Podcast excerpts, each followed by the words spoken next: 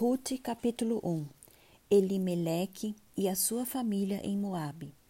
Nos dias em que os juízes julgavam, houve fome na terra de Israel, e um homem de Belém de Judá foi morar por algum tempo na terra de Moabe com a sua mulher e os seus dois filhos. Este homem se chamava Elimeleque e a sua mulher se chamava Noemi. Os filhos se chamavam Malom e Quilion. Eram efrateus de Belém de Judá. Foram à terra de Moabe e ficaram ali. Algum tempo depois, Elimeleque, o marido de Noemi, morreu e ela ficou sozinha com os dois filhos. Estes casaram com mulheres moabitas. O nome de uma delas era Orfa e o nome da outra era Ruth e ficaram ali quase dez anos.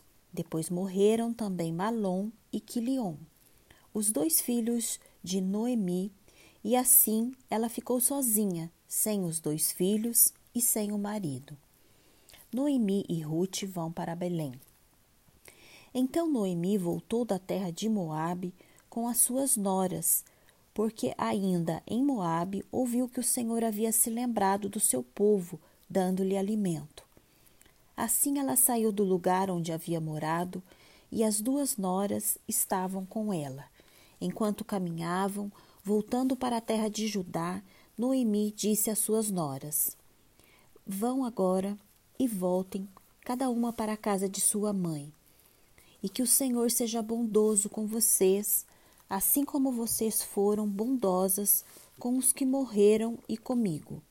O Senhor faça com que vocês sejam felizes, cada uma na casa de seu novo marido, e deu um beijo em cada uma delas.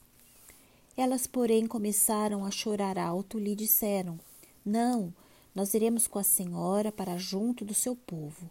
Mas Noemi disse: Voltem, minhas filhas, porque vocês iriam comigo?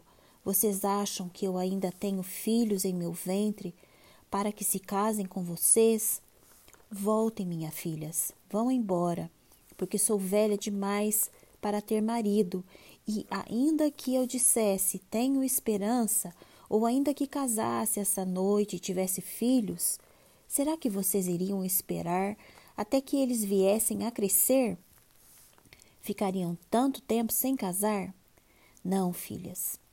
A minha amargura é maior do que a de vocês, porque o Senhor descarregou a sua mão contra mim. Então, de novo, choraram em alta voz. Orfa, com um beijo, se despediu de sua sogra, porém Ruth se apegou a ela. Então Noemi disse: Veja, a sua cunhada voltou para o seu povo e para os seus deuses. Vá você também com ela. Porém Ruth respondeu: Não insista para que eu a deixe, nem me obrigue a não segui-la porque aonde quer que você for, irei eu, e aonde quer que pousar, ali pousarei eu. O seu povo é o meu povo, e o seu Deus é o meu Deus. Onde quer que você morrer, morrerei eu, e aí serei sepultada. Que o Senhor me castigue se outra coisa que não seja a morte me separar de você. Quando Noemi viu que Ruth estava mesmo decidida a acompanhá-la, deixou de insistir com ela.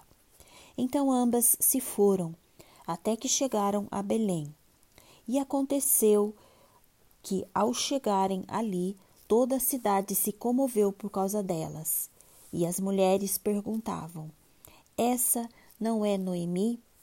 Porém, ela lhes dizia: Não me chamem de Noemi, mas de Mara, porque o Todo-Poderoso me deu muita amargura. Quando saí daqui eu era plena, mas o Senhor me fez voltar vazia. Por que então querem me chamar de Noemi, se o Senhor deu testemunho contra mim e o Todo-Poderoso me afligiu? Foi assim que Noemi voltou da terra de Moabe com Ruth, sua nora, a Moabita, e chegaram a Belém no começo da colheita de cevada.